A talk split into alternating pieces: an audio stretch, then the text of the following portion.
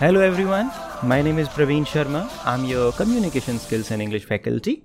I shall be taking your classes for the subject in this semester and I shall try my best to match your expectations and needs. Why do I say that? Because you have expectations that I don't bore you and uh, make you feel the trouble of learning this subject, and the needs are I need to make you competent enough to make a mark in the world.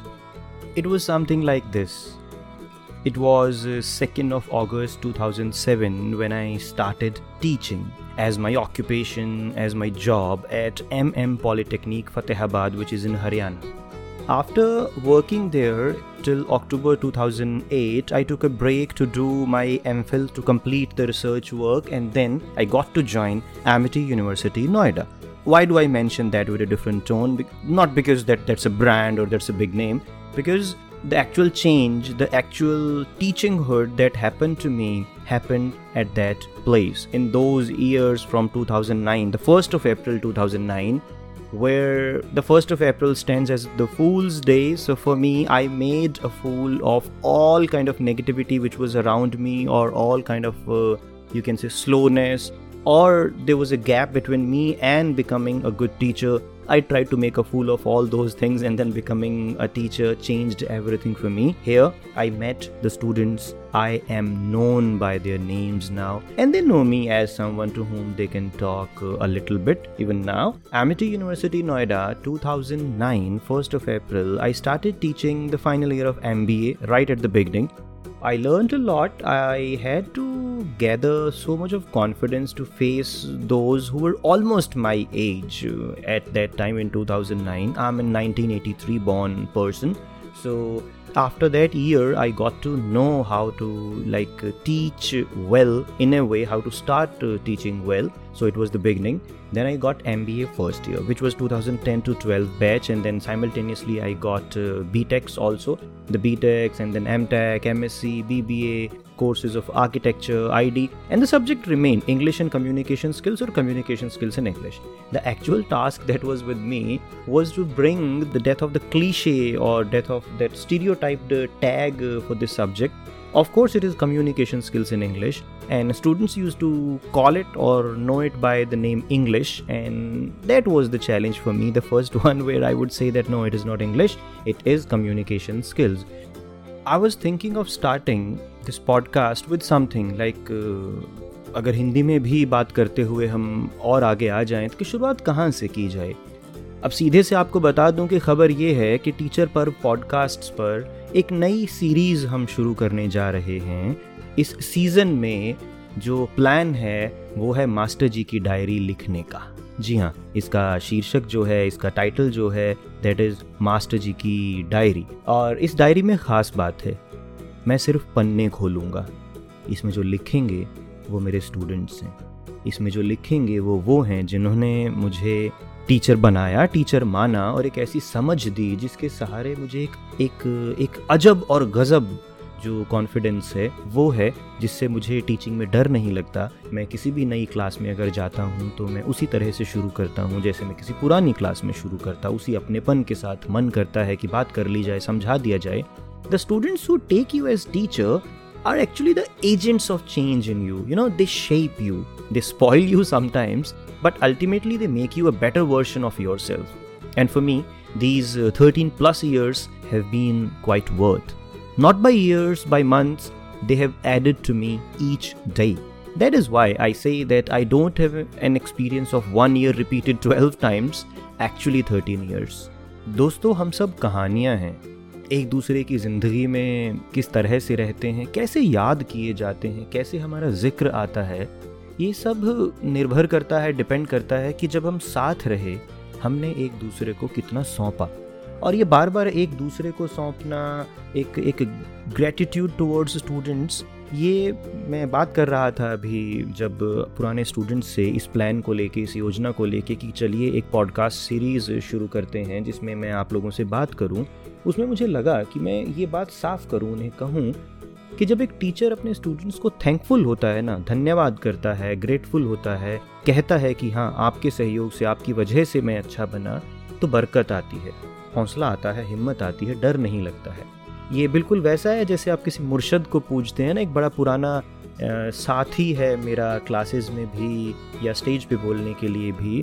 मैं नीवा मेरा मुर्शद उच्चा, मैं नीवा मेरा मुर्शद उच्चा और ऐसी उच्चियाँ संग लाई, सदके जावा उन्हें उच्चियाँ दे जिना नीवियाँ संग निभाई। ये निभाने वाले वही हैं। कलेक्टिवली भी, इंडिविजुअली भी, एक अच्छा ब्रेन, एक अच्छी ज़िंदगी उनके आगे रही।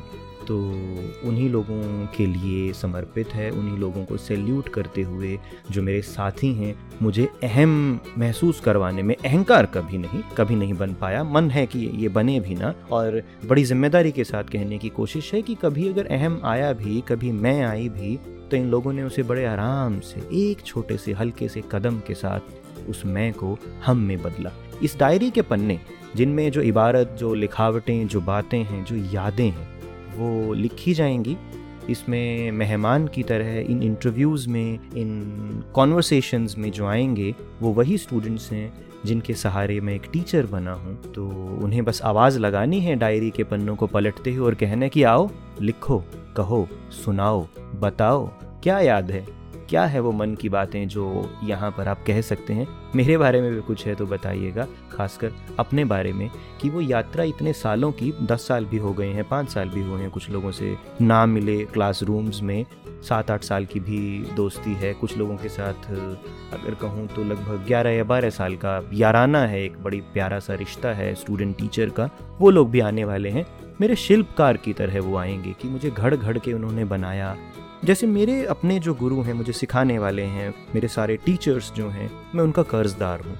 उसी कर्ज को उतारने की एक कोशिश रहती है। पता है कि नहीं उतार पाऊँगा। जब भी नए स्टूडेंट्स को सिखाने की बात है तो मुझे घड़ने वाले जो है ना, इस घड़े को बाहर से चोट करने वाले, चाक की तरह मेरे बेस पे, मेरी फाउंडेशन पे, मेरी नींव पे बैठे रहने वाले, यही स्टूडेंट्स जो मेरा कौशल और मेरी समझ बने हैं। उन्हीं सब के साथ इस वट वृक्ष को फिर से आप तक लेकर आ रहे हैं मास्टर जी की डायरी में।